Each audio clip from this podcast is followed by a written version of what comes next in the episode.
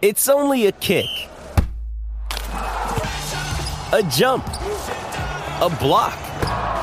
It's only a serve. It's only a tackle, a run. It's only for the fans. After all, it's only pressure. You got this. Adidas.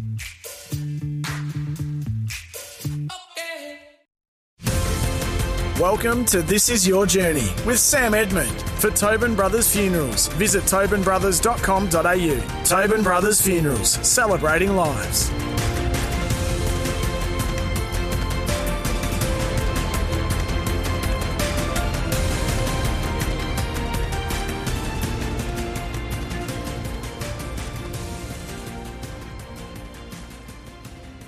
Hello, everybody, and welcome to the show made possible by our friends at Tobin Brothers Funerals Celebrating Lives. It's Julian De Stoop sitting in for Sam Edmund for a special episode of This Is Your Journey.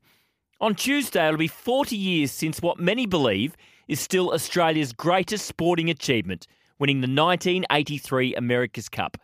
A nation was gripped to what was unfolding on the other side of the world, Newport, Rhode Island, as Australia 2, led by skipper John Bertrand, broke the longest unbeaten streak in the history of sport.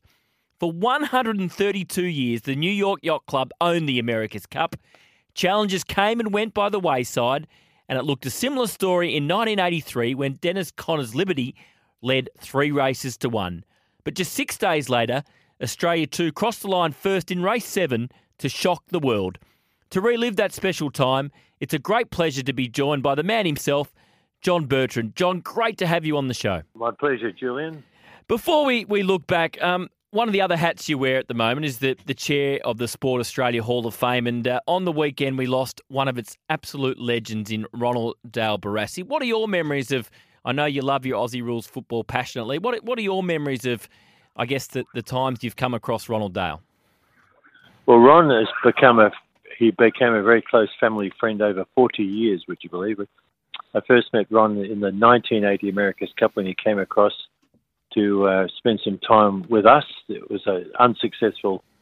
That was the Australia One project, which were again beaten by the Americans. But when he came across, it was just fantastic to see the great man and his pride and you know the, the, the sense of oozing of not so much confidence, but a sense of of who he was and who he represented, which in this case was Australia. And uh, we spent a lot of time together over the over those years. He's part of our Christmas uh, parties at our home with all our kids, and you know, it's just been wonderful to, uh, you know, the man. How would you describe it? Obviously, he's very, very uh, proud man, uh, humble, and uh, you know, I've I've never really met a world champion that's not humble. It's kind of interesting, and mm. and Ron Barassi, you know, was in that category, and but ferocious competitor out on the field. We knew that. We saw a little bit about that, even when we were holidaying in Greece, and he, someone literally got up his nose and he was about to take on the world in the process, you know, and he was way, way beyond retirement then. But a, a beautiful man, inquisitive, absolutely uh, curious. He was a student of life in many ways, totally thinking outside the box. You know, let's face it, he changed the game, revolutionised the game in many ways, but uh, just a wonderful person to uh, to spend time with over the years. Yeah, absolute uh, shocking loss uh, for the sporting community in Australia. Okay, let's go back to 1983. It's nearly 40 years to the day, as we mentioned off the top. I mean, how often do you find yourself thinking about that campaign and, and in particular that in, incredible race seven?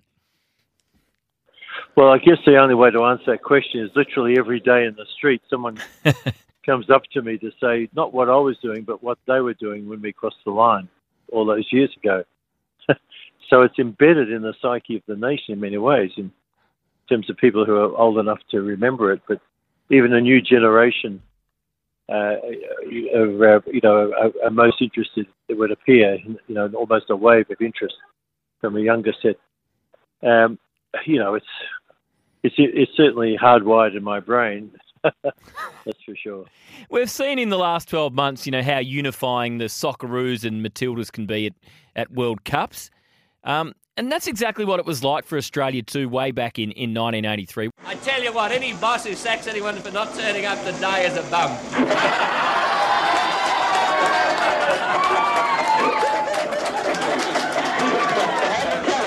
work a bit harder the next day to make up. It's a day for all Australians, isn't it? It's a day brings us all together. Marvellous. Absolutely marvellous watching some of the documentaries on on it since it was the nation was gripped people were up in the middle of the night watching these races how aware were you at the time of, of what it was doing back home oh look you know if we had of, uh, if i had have imagined in my wildest dream maybe a quarter of what was happening back here in australia that would have been it we but you know what? We didn't want to know. We got rid of all television sets. We got rid of all newspapers. And we just did our own did our thing to the best of our ability uh, because it, you know the consideration of contemplating either winning or indeed losing at that level is like cancer to the brain. So you had to get rid of that and just take it as it comes and uh, you know it, be in the total in the moment. And we, as we say, in the flow, such that things become slow motion and decisions coming at you you can make in in real time and get most of them right. So all of those elements were required to the exclusion of what was happening back in Australia. So you you challenged and failed in 74, 77 and 1980. So I'm just wondering before your crew was assembled, before your boat was built, before you were so dominant in the Challenger series beforehand, why did you believe that you could beat Dennis Conner and the Americans? Well, we had a huge amount of momentum in terms of technical know-how. Uh, however, taking on the United States, you know, the most powerful nation in the world, then and even now, you know, it's a big, big ask. But we felt that, you know, if we pull all the elements together, you know, if, if our administration, our technology, and our team were world class, then you obviously we had a shot, a real strong shot at it. In the past, really got those three elements right. Uh, but we felt that we had the background and knowledge to, to be a serious contender.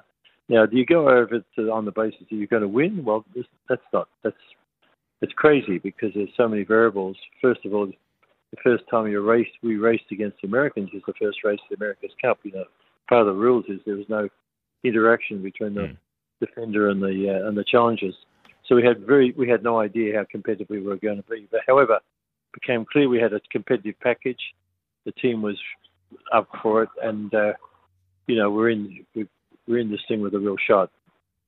Did it become an obsession for you winning it? I mean, you went to America, you studied ocean engineering, you did your thesis on the you know the ultimate angle of attack of an America's Cup sail. Did it become just a, an obsession for you to win this? Uh, I think that's a pretty accurate description. yes, yes. At times, was it an unhealthy obsession? Uh, I think that's probably right as well. Ask my wife. Rasa, you know, we've been we've been married now. Well, she's been she's seen it all, you know, and uh, she's just a remarkable person to uh, to hang in there with the, with a, this type of focus. When you look back on it, something that's just uh, part and parcel of requirement to climb an Everest like that, which it was in the world of sport. Yeah. Yeah, I noticed on the the Untold uh, on Netflix that the the story they did on the America's Cup. I think it was right near the start. You said, you know, to to to do great things, you have to have a a pretty healthy ego. So that yep. must have been part of it for you as well. No question. You know, to to be able to tackle the um, the Americans because they, you know, the the Americans. Uh, I tell people, having lived in the US and competed in the US quite a lot, the Americans will eat their grandmother if required. You know you know, it's just a it's a uh, highly competitive nation to take on the United States. We see it in the Olympic Games. Uh, you know, we do pretty good in the world of swimming, but the US dominate Olympics. Highly competitive nation, you know, and uh, winning is a big deal within their uh, psyche. That's for sure.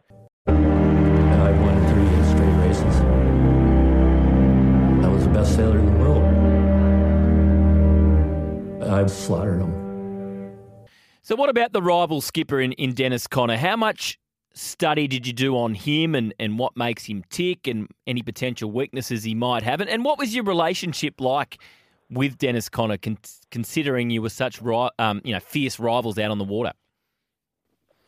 Well, I knew Dennis reasonably well, sailed a little bit with him uh, on a couple of his boats when we were living in the United States. Uh, we also competed not in the same classes, but uh, in the in the '76 Olympics in Montreal.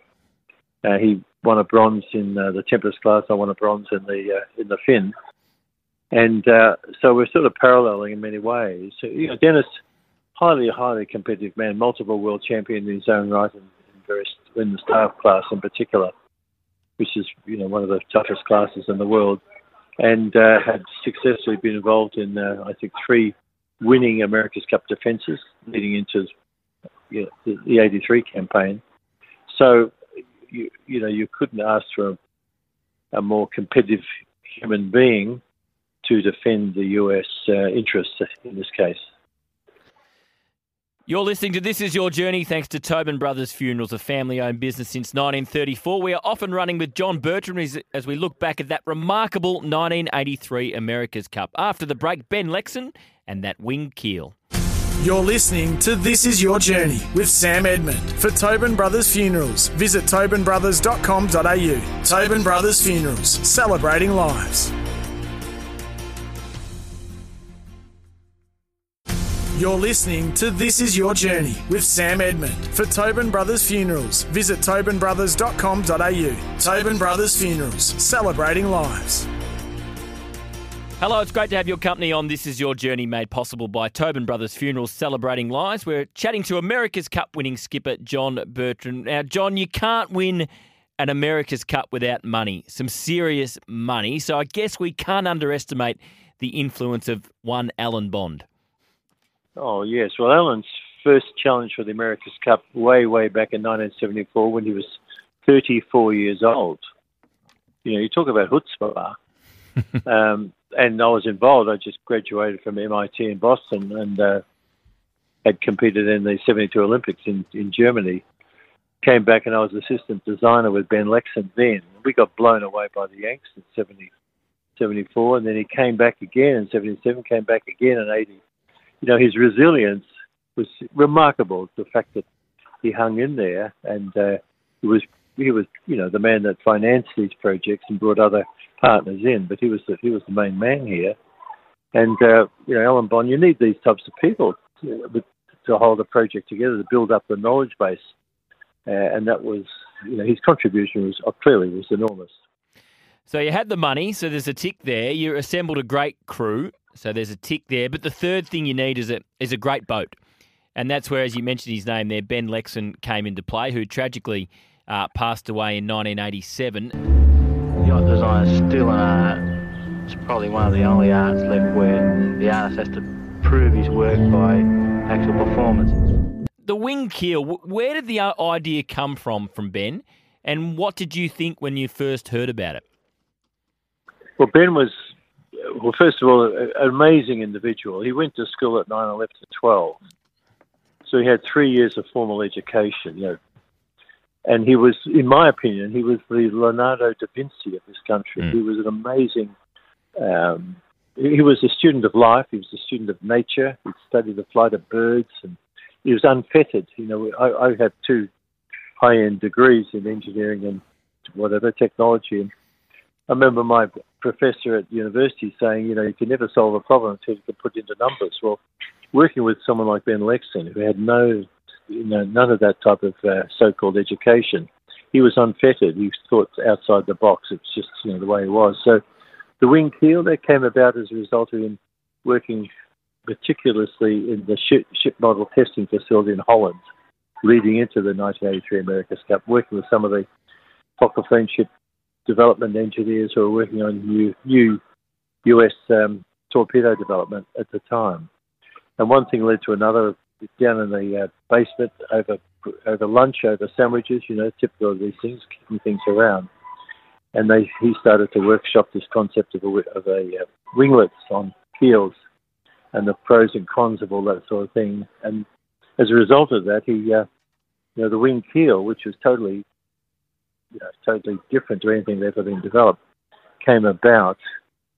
And w- without, you know, someone like Benny, we would never have come across that type of technology. It's typical of this man, as I say, who was unfettered and brilliant in the same process. Did you have any doubts about it, or because of how brilliant he was, you just had full trust that uh, what he would design would work?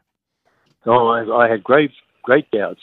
I'd been involved in '74 with him and '80, and you know those well, '74 boat was slow, and he was convinced that it was going to be fast. You know, the technology in that era, you know, the software that we had, performance prediction programs was pretty crude. So, you know, you really didn't know how accurate the uh, projections were. But the bottom line is the boat was so interesting in the computer that we had to build it regardless. And in, interesting enough, when we first started sailing the boat, it wasn't it wasn't a quick boat at all. We had to there were many many changes made until we were able to optimize the performance to the point where we when we took on the United States, we we had a, a world class package. That's for sure. It's fair to say it caused a bit of a stir. I mean, the Australians had security on hand to keep it a secret. There was incorrect designs left on a photocopier at one stage. There was allegations from the Americans that it was legal, illegal. Now from Los Angeles, here's Peter Jennings. The America's Cup competition is set to get underway this Thursday. There is now a dispute, however, between the New York Yacht Club and the Australians. It seems the Americans are upset with something the Aussies have done with the underside of their boat. Something the Americans feel will give the Aussies an unfair advantage. The New York Yacht Club alleges that Australia 2's wing keel is illegal. This $4 million challenge, the closest ever in the history of the Cup, could be scuttled. Just take us back through that time where really the, the Americans, it seemed to live a little bit uh, rent free in their heads for a while. Well, to be asked to be a member of the U.S. Defense Committee for the New York Yacht Club was a huge honour. It was a big deal in Wall Street, for example, you know, in terms of investment banking and the whole finance industries. But these, all these characters that became members of the Defense Committee never took on that role with the idea that they're going to lose. You know, they hadn't lost for over 130 years. Before the US Civil War, this thing mm goes back, where the US successfully defended. And uh, when it became clear that the, you know, us, the Australian project was highly competitive, then this thing really became of great serious concern to them because, again, you know, being the first people to lose was not part of their agenda. So they did everything they could, absolutely everything they could, to try and uh, destabilise or indeed disqualify us on in, in all the different elements, twists and turns and so on. And uh, so the so-called protests regarding our wing keel was all part and parcel of, of that strategy, but it was all on the fly. I was sort of caught unawares because we were, you know, it was a highly competitive project. Did do you feel up until that point? I mean, as you say, 132 years they'd never been defeated. Do you think up until that, that point they just thought we're, we're never going to lose the America's Cup. No one's going to be good enough to challenge us. But then, did you feel at that stage, hang on a second, they're actually starting to get worried about us? Well, I'm not sure that people felt that they'd never lose it, but, but the resources put into each challenge was enormous. So, you know, the uh, this particular 1983, the American defence, three times the budget that we had. They were working with McDonnell Douglas in the aerospace industry, supporting them. They built three separate boats and then chose their best all of this sort of thing. You know, Dennis Conner wrote a very interesting book called No Excuses mm. to Lose. Dennis being the skipper of the uh, Defender, and that if you out if you out fundraise, if you out uh, out uh, research, if you out train the opposition, then there's no excuse to lose, and that was that was the mantra. So the US project was highly highly developed, uh, and uh, we came up against a very very you know competitive uh, project. Uh, did they ever think they were going to lose it? Well, you, no one could ever say that. But you know, the the, the Americans are highly confident, you know, high performance orientated people, and they, um, as I say, they weren't they were not in the business of losing. That's the bottom line. You're with This Is Your Journey, brought to you by Tobin Brothers Funerals Celebrating Lives. Visit tobinbrothers.com.au. We'll be back with John Bertrand right after this. You're listening to This Is Your Journey with Sam Edmund. For Tobin Brothers Funerals, visit tobinbrothers.com.au. Tobin Brothers Funerals, celebrating lives. You're listening to This Is Your Journey with Sam Edmund. For Tobin Brothers Funerals, visit tobinbrothers.com.au. Tobin Brothers Funerals, celebrating lives. Hello, we hope you're enjoying this week's edition of This Is Your Journey. Today's guest is John Bertrand as we prepare to celebrate the 40th anniversary of Australia 2's stunning victory in the 1983 America's Cup. John, a history making victory must have felt miles off after the first two races when, unfortunately, the boat let you down twice. Well, you know, people say, was that bad luck? We had mechanical breakdowns, gear breakdowns. Uh, no, not bad luck. It's just that our maintenance program wasn't up to the required level. That was, you know, we had uh, effectively we had no breakages for the whole summer. Four months of racing as the the uh, challenges, but you know Murphy's law, it's alive and well. And race one and race two, we had you know major issues. Um, so we've got ourselves into a situation of three-one down, uh, and the Americans only had to win one race, and we had to win three on the trot. And so I guess the question is, how do we feel? Well, we personally I felt extremely frustrated, and and, and the team did. We felt we were better than three-one. We felt that we were, you know, in there with a real shot. We we felt that we were, we uh, we had everything available to us to, to you know to make this a real contest, and uh, we got ourselves into real trouble frustrated and uh, felt, we felt un, uneasy to go back to Australia as a yet another uh, defeated uh, project. All summer, their boat broke down just once, and now in the finals, two races and two breakdowns. This has meant an awful lot to the Liberty crew, giving them momentum and an awful lot of confidence heading into race three. Commodore Pakala, what would you say the odds are right now? I think we'll win it 4-0, but I'll take 4 to 1 as a safety factor.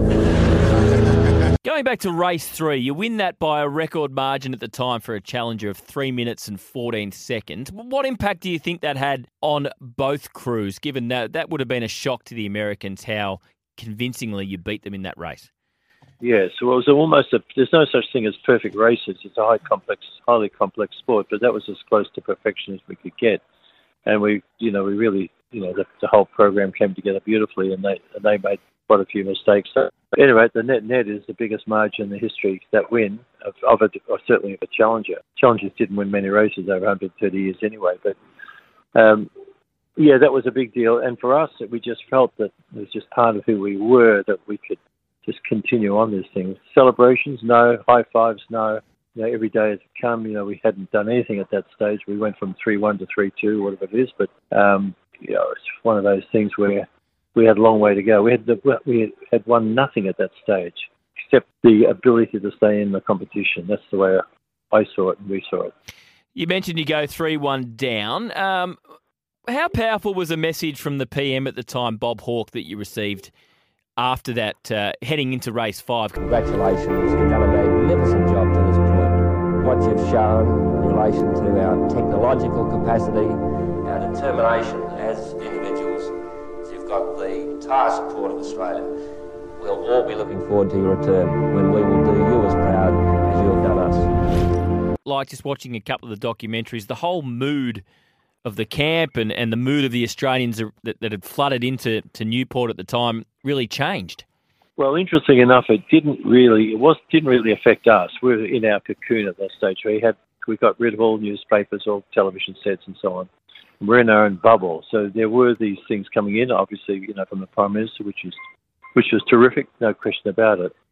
But we're in we were, were in the here and now, and we had a job to do, highly focused organisation, a little bit like a SWAT team, military SWAT, you know, SWAT team. And uh, these outside influences were terrific; they were comforting, but uh, we had a job to do, and it was our our focus is, to be honest, way above any external input at that stage. So you win races five and six, and now for the first time, a challenger has taken the Americans to a seventh and deciding race. So race six is on September 22, and you have to wait four days later for race seven. I mean, there is so much on the line by this stage. One race to go, win, and you take take it home, lose, and and it's another loss. How did you deal with all the emotion, all the pressure in those four days leading into race seven? Well, um, very important. I had my wife Rasa with me and our kids kids don't care as long as mum and dad are around. Mm. That's know? true. and it's just a beautiful grounding, um, you know, le- level. And how do we handle it? Well, the Americans were also changing their boat at that stage. Hmm. They took a ton of weight out and added sail area. So that final race, they were highly competitive. There's no difference in speed between the two boats. Uh, and uh, but it was just a matter of you know doing our thing and being uh, as relaxed as one can, and being with our mates. You know, the, the team. You know, the, the organisation just got better and better as as, as the time went on. Um, there was the, the trust within that organisation, and we'll see that. You know, with our 40 year anniversary, the guys are coming in from all around the world. Now, what you know, we won't be talking about tack for tack of the America's Cup way back then. We'll be talking about how each one is, is doing. You know, that we became blood brothers. The bottom line is, it was very hard for the Americans to kill us off at that stage. Had this tremendous internal resilience. Um, we had our loved ones, we had our families, and and uh, you know the rest of the world were oblivious to. To be honest. You mentioned the Americans changing their boat between races six and seven. What what was your thought about that at the time? Well, we knew we we kind of knew what they were doing, not totally, and it was it is what it is. You know, we, couldn't change it, uh, and we just uh, you know we, we'll we'll do our thing and compete no matter what they bring to the uh, you know to the to the competition.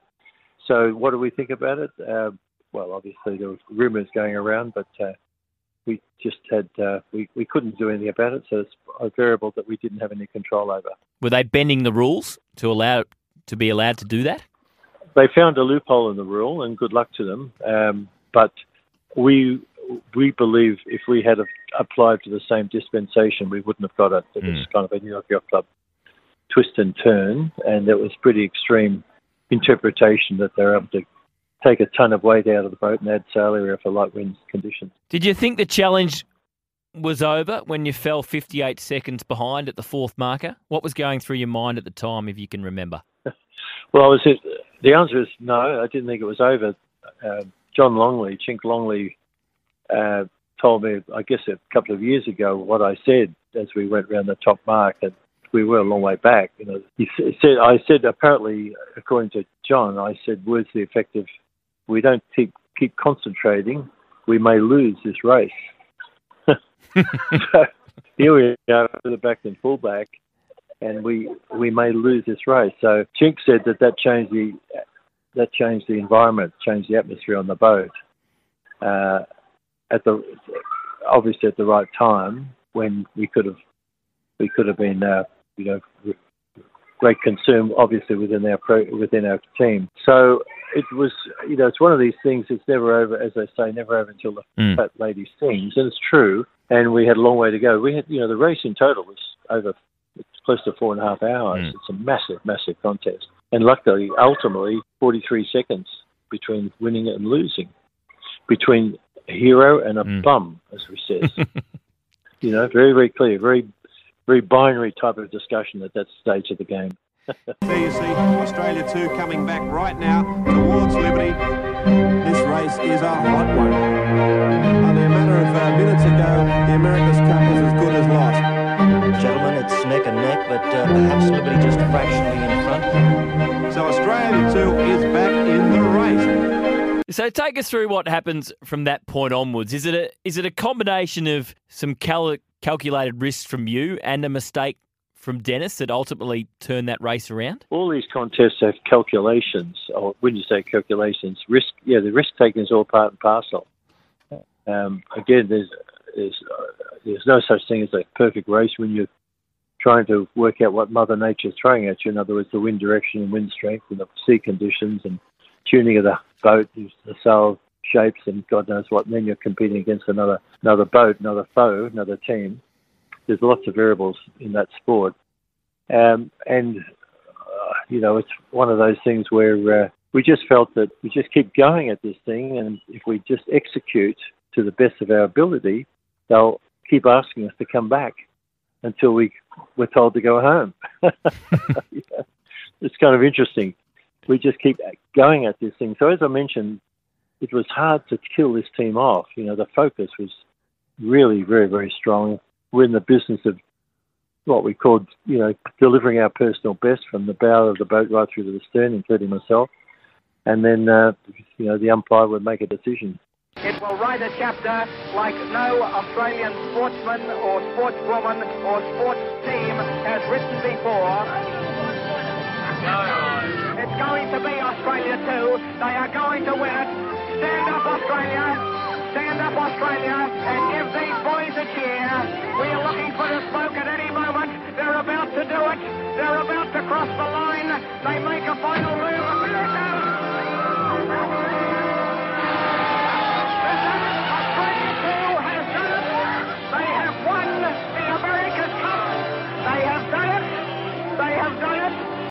So then, as you say, there's 43 seconds be- between being a hero and, and being a bum, as you mentioned. I mean, what was it like when you crossed the line? As we said earlier, it'd become an obsession for you to win this thing. You'd failed three times before, and you finally do it. What was that?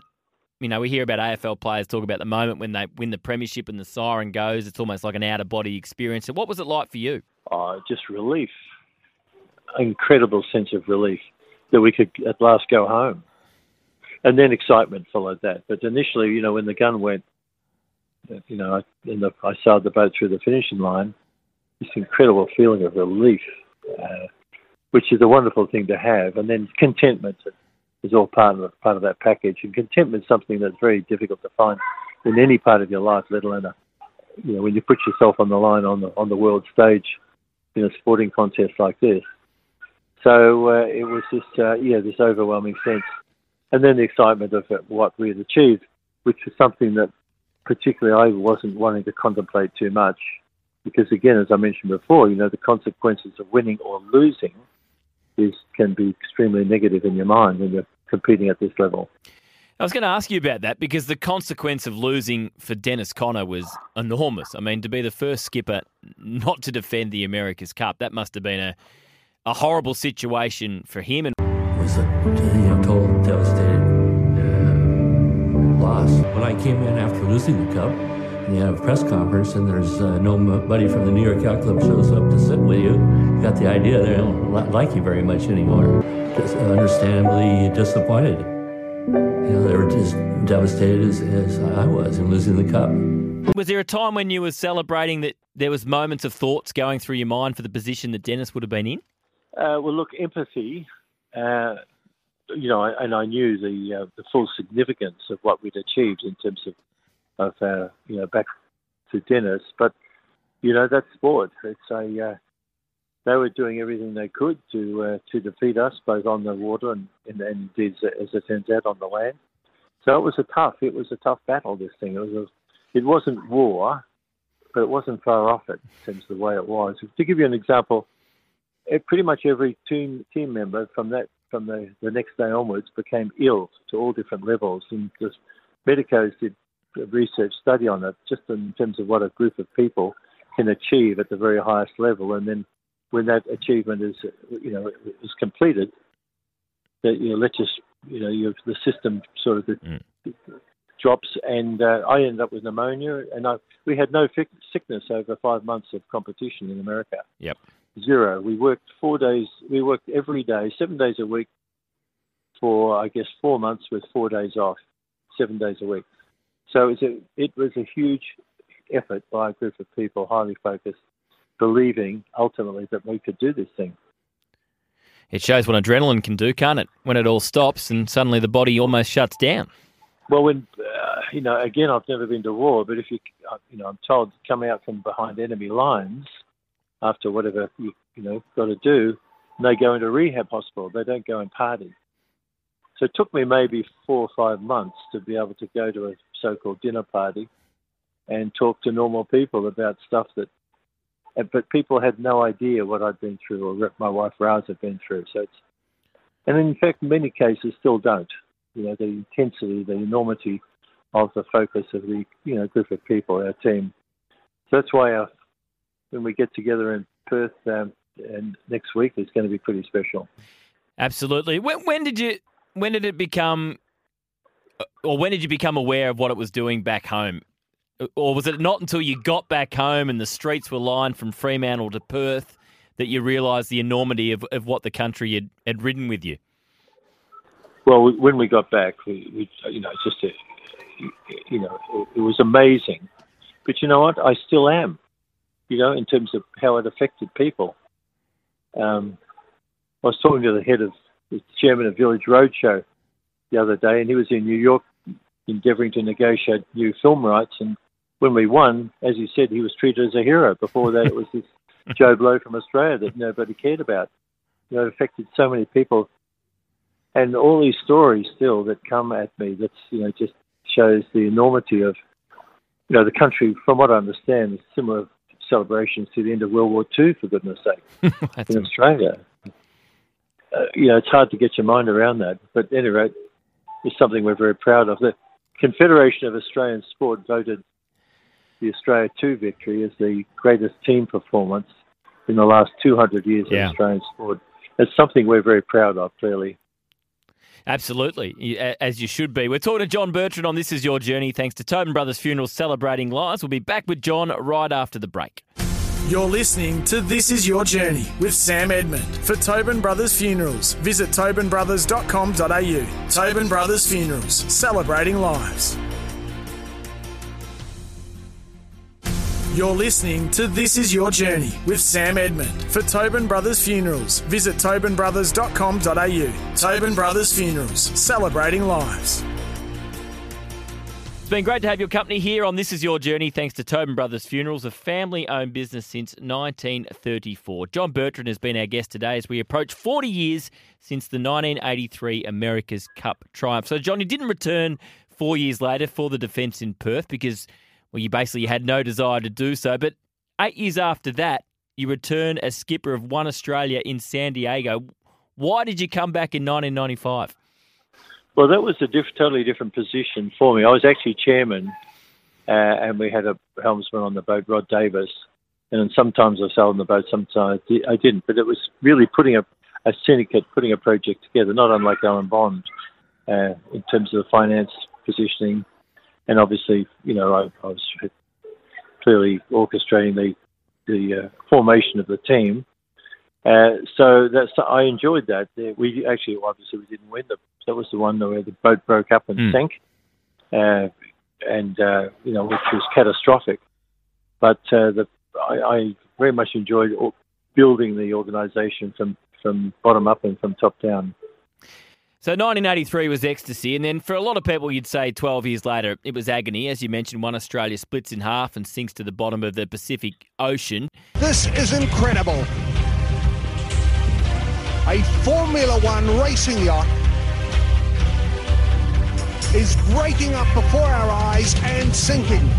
This is yachting's answer to the Titanic. Look at it go down. They're panicking on getting the crew, making sure they've got the heads, but look how quickly the boat is being sucked into the Pacific. This is incredible. Now you see it, now you don't. But you did, you don't look back at, at the whole experience as a failure, do you? No, not at all. We beat all the other than the Kiwis, which went on to whitewash the Americans 4-0. We beat all the other nations, the French and the Canadians and so on, Brits. Um, you know, uh, in this world, it's very similar to Formula One motor racing. You, you're on the edge of technology and power to weight ratio and so on, and sometimes, you know, an F1 car will blow up, the, the engine blows up or whatever. And um, for us, it was catastrophic. The, the pace boat we had was pretty good, but not as good to be able to be competitive, as it turns out, against the Kiwis, which went on to win the cup. But it was a highly competitive project. Um, you know, the boat breaking up, that was, again, we, in hindsight, we had the software, uh, computer software, to determine that we did have a, a, a what we call a hotspot or stress, uh, potential stress concern in the in throughout the deck, through the centre of the deck at least, and uh, that could have been negated. So you look back on that, and I think that's just a management thing. I enjoy building organisations. You know, recently I've just recently retired as president of Swimming Australia, the Olympic program, and I enjoy building, helping build that team as well. You know, over as it turns out, I was involved for seven years, and the team that competed at the uh, Tokyo Olympics, uh, I'm proud to say, is the most successful team Mm. that this country's ever produced in swimming. Absolutely. The, the- just, I don't think anyone can forget those images of, of, of the boat going down. I mean, should have you been racing that day? The conditions looked absolutely horrific. Uh, well, the Americans, they, they, there was breakages. Uh, Dennis was racing, and they nearly lost their boat. Actually, the keel started to peel off, and the America Cubed, they broke their mast. So, bottom line is, it, it was extreme. Uh, the, to answer your question, probably not. It was too extreme for these boats. But you know, you had to be able to, you know, regardless if the race committee said go, we we had to go. And I mean, it was such a big part of the Australian sporting landscape right through the 70s and then obviously, you know, through the 80s and still in 1995. Will we see an Australian an Australian crew, an Australian designed boat have a crack at the America's Cup again? I think we will. There's some interesting people who are really Australians looking at this. It's a financial thing. As we say, no, no cash, no splash. You've got to be able to raise the money before you, you can play the game at the highest level. They're way, you know, the big projects now. They're between 200 to 300 million dollars to put this thing in context. So it's very of the Formula One motor racing budgets now.